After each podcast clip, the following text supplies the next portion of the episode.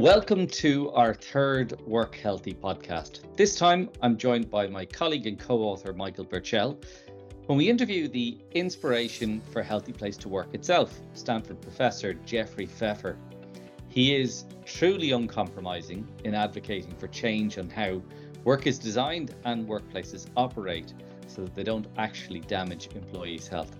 He shares some troubling statistics, but also gives specific solutions to how leaders can lead organizations that can be sustainable. I kicked off by asking Jeffrey where he sees organizations getting it wrong right now with regard to workforce health.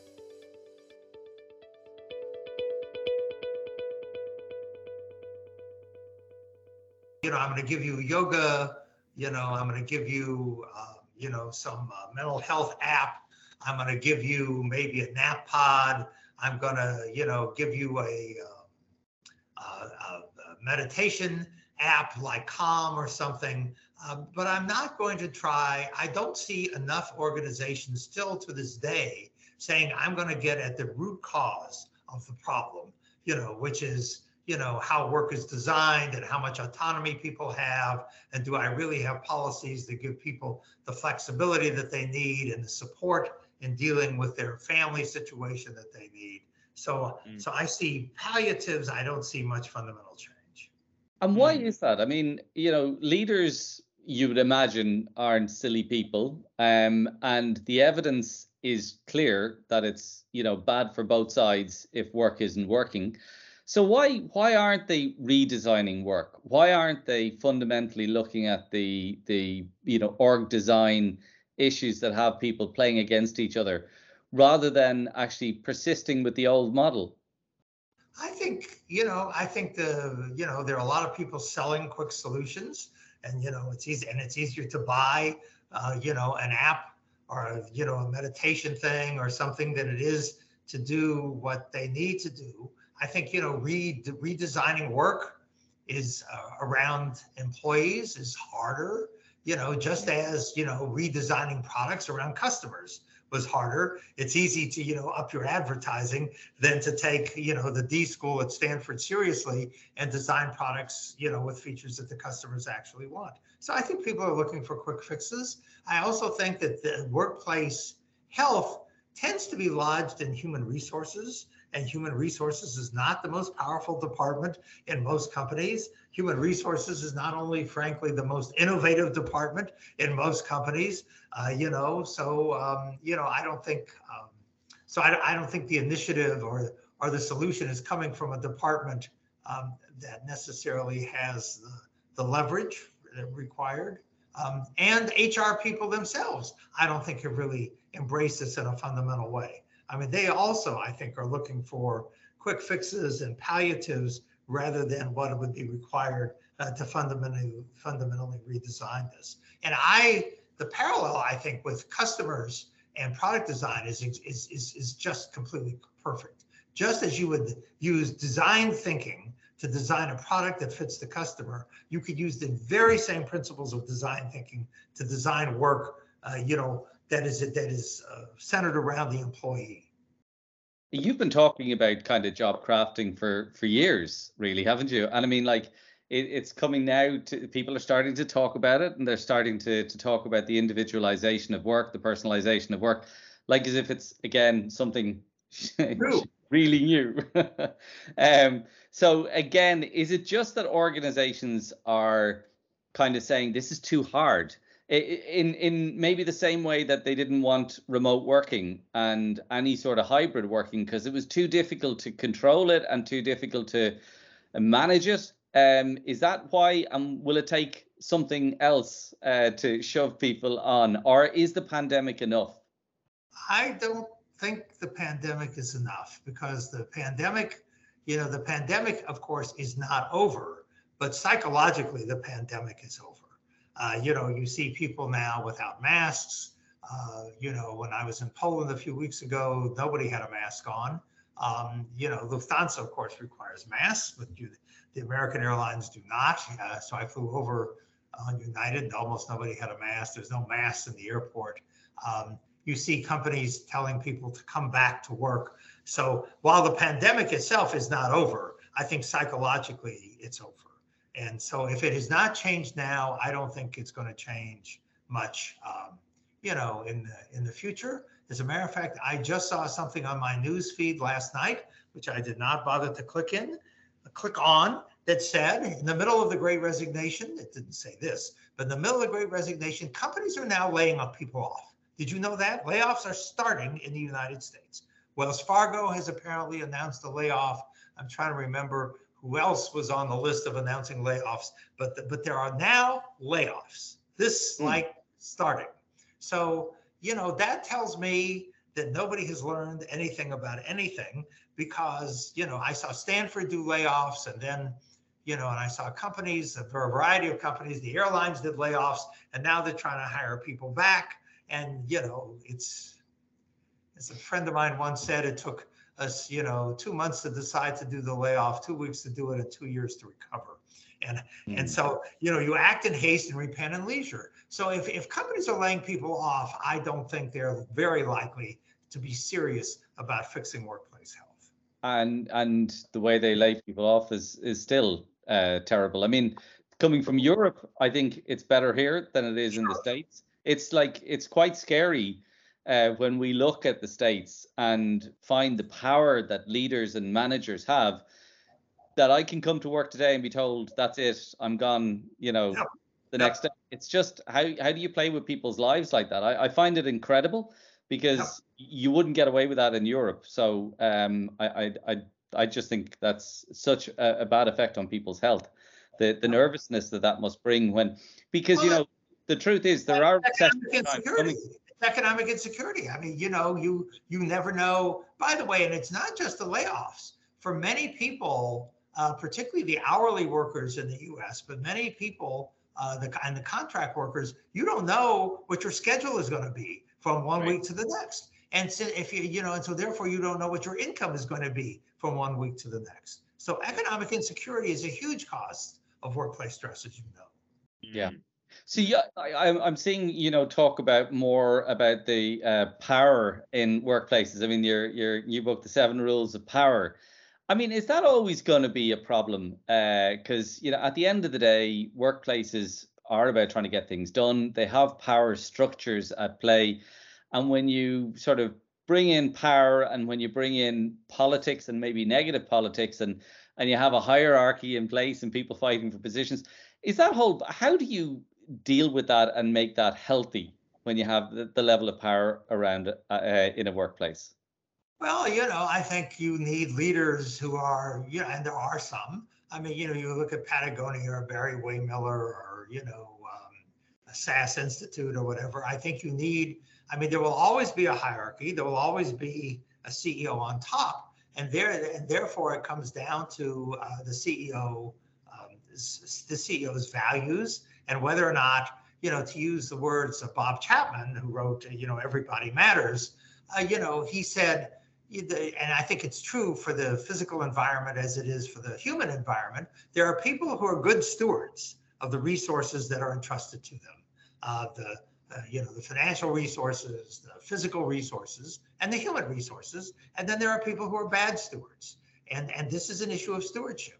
And I think you know when leaders recognize that, um, that, that they are responsible, you know, and that, that they are ultimately in control of, of both of, of both their impact on the physical environment and their impact on the human environment. And they could be either good or bad stewards, and they would prefer, some of them I think would prefer to be good stewards. Then I think you will see a change. But this comes down to values. I mean, this really comes down to whether or not I see, you know, it's the same thing as recycling. I mean, are you going to, you know, put everything in a landfill? Are you going to try to recycle it? Are you going to try to be carbon neutral or not? Do you see the you do you see global warming as a crisis, or are you going to forget about it? And and I think similarly here, do you see your role as a leader as being a steward or not?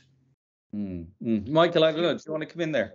Yeah, I, I do have a question, and that is, given what you just said, is there not an important role then for boards to play? And what kind of work do we do yes. we need to be thinking about yes yes. boards and yes. who they hire.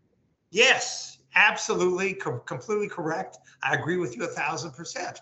You know, and and by the way, the boards not only in terms of who they hire, But just as the boards have gotten now involved in various aspects of Yes. the ESG movement, this is a That's this right. is an important part of the ESG movement. And if the boards are concerned about the performance of the organization, given John's comment about you know the connection between workplace health and and economic performance, the boards the board should have more oversight. But the boards have typically not been very concerned with human mm. resource issues. There are some that are, and there are Yeah. many that aren't. And so, but, but you're exactly right. This should be this should be part of the governance and oversight. Yeah. And in terms of the reporting in the ESG, you think it should? Absolutely, absolutely. Yeah. You know, and you know, I we just had in the U.S. Uh, the Kentucky Derby. Uh, we have our local basketball team. The Golden State Warriors uh, are playing in the championship again. Um, if you, if I make you general manager of the Golden State Warriors and say, what is your number one concern? It's going to be the physical and behavioral health of the players, and you will spend a lot of time on making sure that Steph Curry can make his three-point shots from a thousand miles away. And you know, and Klay Thompson is playing and everybody's knees and whatever. And you would never say, you know, this is not important or I can't. It's in, in fact the only thing you focus on. And somewhere between the Golden State Warriors and the typical company, there's a happy medium in terms of the amount of time and attention this should be, um, this issue should receive.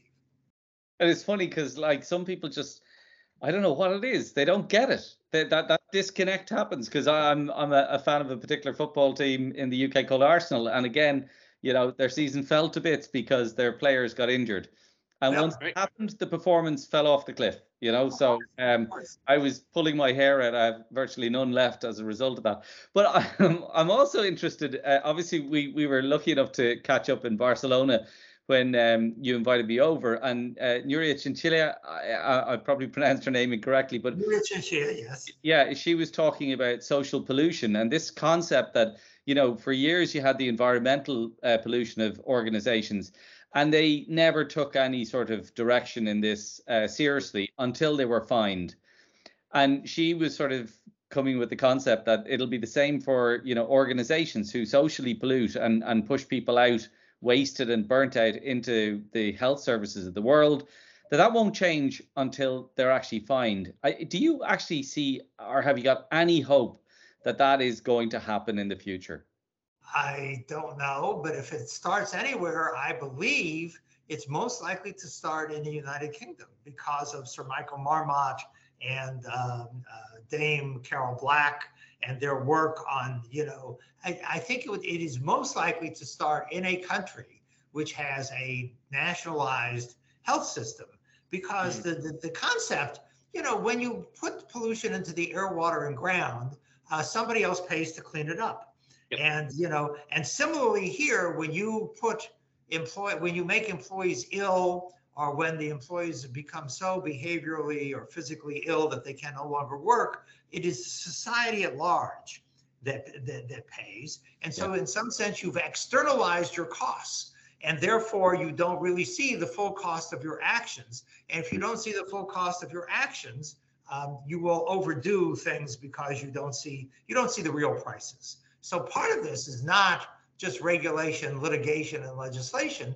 Part of this is also really having companies see and be responsible for their entire costs, not just you know. So so if I fire John, you know, in the U.S. or you know, I decide I, I make you so ill that you can't work effectively, um, and then and then you're gone. You know, I don't see that cost. That cost is pushed on to the larger society, and that does not seem even economically rational, let alone rational from any other point of view. And that's one of the reasons why all over the world, um, workplace, workplace, health costs are going up. I mean, you know, there is this statistic which I think is not, I don't know if it's in dying for a paycheck, but it's certainly in talks that I've given. You know, in the United States, according to the Center for Disease Control, 90%, 90% of our entire three point, God knows what, trillion dollar healthcare budget is spent on chronic disease. Chronic disease comes from, importantly, not completely, from stress and the um, and the behaviors that stress induces, like smoking and drinking and overeating and and you know and stress comes importantly from work so if you're going to solve the healthcare cost crisis, which exists all over the world, in India and China, not just in the US and in the uh, Western Europe, you have to address work. There's no other way. I mean, because too much of the disease is coming from uh, from from from stress and depression, which comes out of the workplace. And it's it's you know really clear that demographics are having people living longer, and the medical device companies and the pharma are bringing solutions to keep people alive for longer, and that means the health service just can't handle it. So it's it's a such such a big big problem. In terms of you know workplaces now everybody's talking about mental health. Um, do you think it's lip service? And do you think they're not really getting to the core issues? Of course. I mean again you know so so in in, in behavioral health mental health in physical health prevention is much more effective and certainly much more cost effective than remediation. So yes you can have once you once you have type 2 diabetes there are new drugs coming on the market and there are new treatments coming on the market but it is much cheaper and more effective to prevent it than it is to treat it. And that is also true for mental health. You know it is much it is much better to prevent you from being stressed and depressed than it is to try to get you um, the mental health that you need once you are stressed and depressed 61% of counties in the us have no psychiatrists in them, not one psychiatrist. Wow. Wow. So there is an enormous shortage of mental health professionals. So it is not just that remediation is less effective than prevention. We do not have the staff, at least in the US, to deal with the current behavioral health crisis. And, I mean, and, and training these people takes more than a minute. So, you know Yep. it's it's it's quite amazing because it's funny the healthcare service has to deal with it and yet the health care service as a workplace is probably the most affected by it so, of course yes of course and and we actually launched healthy place to work in mexico a couple of months back and um, the audience uh, of over a hundred people were mostly medical doctors because of course in most physician burnout is a huge problem and it's gotten worse yeah so, I mean, w- with that all said, I mean, are you kind of sort of saying, what's the point? I mean, are we ever going to move the dial? Are we ever going to change uh, behaviors, organizational structures? Is anybody going to get cut through in this space? Yeah. What's your view? You know, is anything well, you, know, you hope? I guess that's the that's well, another.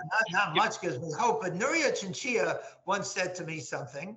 You know, I said to her because I've been going to IESE for a long time, including pre to prior to and then through the financial crisis. And of course, her thing about workplace reconciliation was set back by the financial crisis. But she said, you know, if you're doing something that is the right thing to do, you don't do it because you expect results. You do it because it's the right thing to do. So I will continue, you know, pushing this issue. You know, I just wrote a thing that was in a I reposted on LinkedIn. There was in the Pittsburgh Post Gazette and called "Your Doctor is Sick and It's Making You Sick Too," uh, with a colleague uh, Zakia Rahman. So you know, I you know I will continue you know trying to do what I can do uh, to to improve the situation. I'm not optimistic, but you know, sooner or later it might. I mean, it was one of the things that we are running up against is a movement to deregulate, not to regulate you know, to give businesses more autonomy, not less. And so, um, you know, I, in the US, I'm not optimistic. In Europe, I'm more optimistic. There are people at IESE who tell me they're the European, there are various committees as part of the European Commission. And, and because Europe has fundamentally nationalized healthcare systems, um, there's more concern about the costs. And, and, and I think there's more recognition at the national government level about what is causing those costs to rise and how much the workplace is responsible for this. And there are people like Dame Carol Black and uh, you know Sir Michael Marmot and the U.S. and the UK. Um, you know, I think I think there's uh, you know I think there's more hope in Europe than there is in the U.S. Mm-hmm. Michael, any final questions for you? Wow, what are you know kind of what are your advice to to leaders who haven't quite gotten there yet, and maybe either a lack of knowledge, awareness, skills, whatever else. But like, what's what's your advice about kind of how to um, for leaders that are maybe open but are just not quite clear? Well, you know, I think I, the parallel I would make is with customer satisfaction, you know, and customer loyalty. You know, the first thing you have to do is measure it. This needs to become a priority. When companies said, you know, customer loyalty is a priority, they began measuring it. They held people uh, accountable for that and they would try little experiments and things to see what they could do uh, to make the customer experience better. They, they, they did customer centered product design or experience design or whatever. Um, and so, so, so this begins by making it a priority. This is be it, be, and it begins by making it a priority and measuring it. Because if I don't measure behavioral health, if I don't measure physical health, which is relatively straightforward to do, as you both know, if I don't measure it, I cannot tell the state. I cannot tell if anything's working. I cannot tell if it's getting better or worse. And so, therefore, I think measurement comes first and making it a priority, just as they've done with customers or have they've done with other things. So, once you make something a priority, then you become open to trying different things, you know, learning, becoming intellectually curious about what is a priority. And then when you experiment and, you know, and prototype and try different things, there's a hope that it will get better. But the problem at the moment, I had Laszlo Bock, the former chief people officer of Google, say to yep. me recently, because I'm writing a new book on how employers could fix um, the health system in the US if they cared. You know, he said basically, he said CEOs, even at Google, with 100,000 employees and people are the most important asset, all this other stuff, he said nobody cared. The senior leadership fundamentally doesn't care. And so it's not a sufficient priority. So here's a question. If you were setting up a business tomorrow, what would you do differently? What are the fundamental things in terms of how you set that organization up to make sure that it doesn't impact negatively on the people? And in fact, it's the exact opposite. It is a place where people can uh, be healthy and be energized and do great work. What would you do differently than been done at the moment? I would do two, only two things differently. Uh, number one, I would measure behavioral and workplace health regularly and and you know and and medicine usage and all that other stuff. And the second thing I would do, which is not that hard to do, I have a friend who's doing this now at a healthcare organization in the U.S. called One Medical. I would use employee-centered job design, which includes, by the way, the tools that we give people. Rene Casey, who's a student at Stanford, um, he's a doctor, maxillofacial surgeon. When he was in Canada, he said, "I can't stand the goddamn, um, you know." Um, electronic health record system we're using. He built a different electronic health care record system off of Apple, off an Apple user interface. He added features by talking to doctors and saying, "What do you need?" He got a million and a half users. He sold it to TELUS you know, so so that tells you, you know, it is possible to do. By the way, TELUS has done nothing with it, but that's another story. Uh, you know, yeah, and Renee is now starting a different um, kind of company. But you know that that tells you that, that you know that it is possible to build. You know, user-centered, um, user-centered software. You know, I when I did a case on a guy named Zia Yusuf, I actually interviewed Hasso Plattner, um, the co-founder of SAP, and the Stanford School of Design is called the Hasso-Plattner Hasso-Plattner D School Design School, and he said we need to have software designed for people rather than people tr- crammed into the software that we that, that the software people have designed for them. And I think that's right, and it's completely possible to do.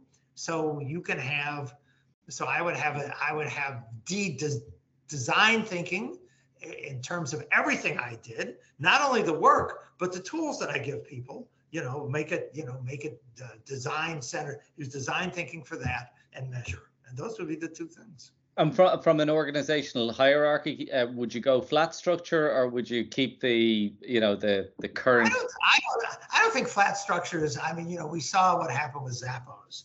You know, I, I, I don't think flat structures necessarily work. I do think I would have a pretty broad span of control. I would try to use teams, you know, because because I think teams are are more effective and people learn better when they're uh, helping and collaborating. And I would certainly, you know, put in a compensation system that paid people not just on their individual performance, but on the well-being and welfare of the whole, so they would be concerned about the welfare of the whole. I would worry a lot about how I would measure them, but yes. Would, would you would you mandate transparency around salaries?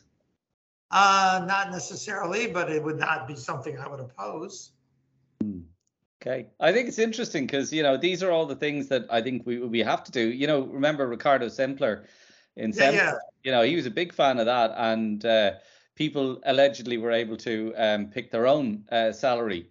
And when people were given the power to do that, they actually chose one lesser than the one that they would have you know so it's it's interesting and when you demo- democratize the workplace a bit more it's interesting to see how that plays out too But you know, he, that's I think an, an interesting illustration. There was all you know, there was all this talk about Tony Hsieh of Zappos and Ricardo Semler and all this other stuff, but it never really, you know, I mean, it was great for conferences, but it never really went anywhere, as far as I can tell. yeah it's interesting because he's speaking at a conference in uh, europe next uh, i think the Yeah, 20 well, you know, it's a, I'll have it's, it's great for the conference circuit, but you know, and people come and and they nod their heads, but but most of them don't do anything with it. The transparency piece i think could play into um, you know the gender equality and um, diversity and all that. And you know just if, if the transparency is there it's amazing what it can actually throw up in terms of the inconsistencies that are going on in in organizations.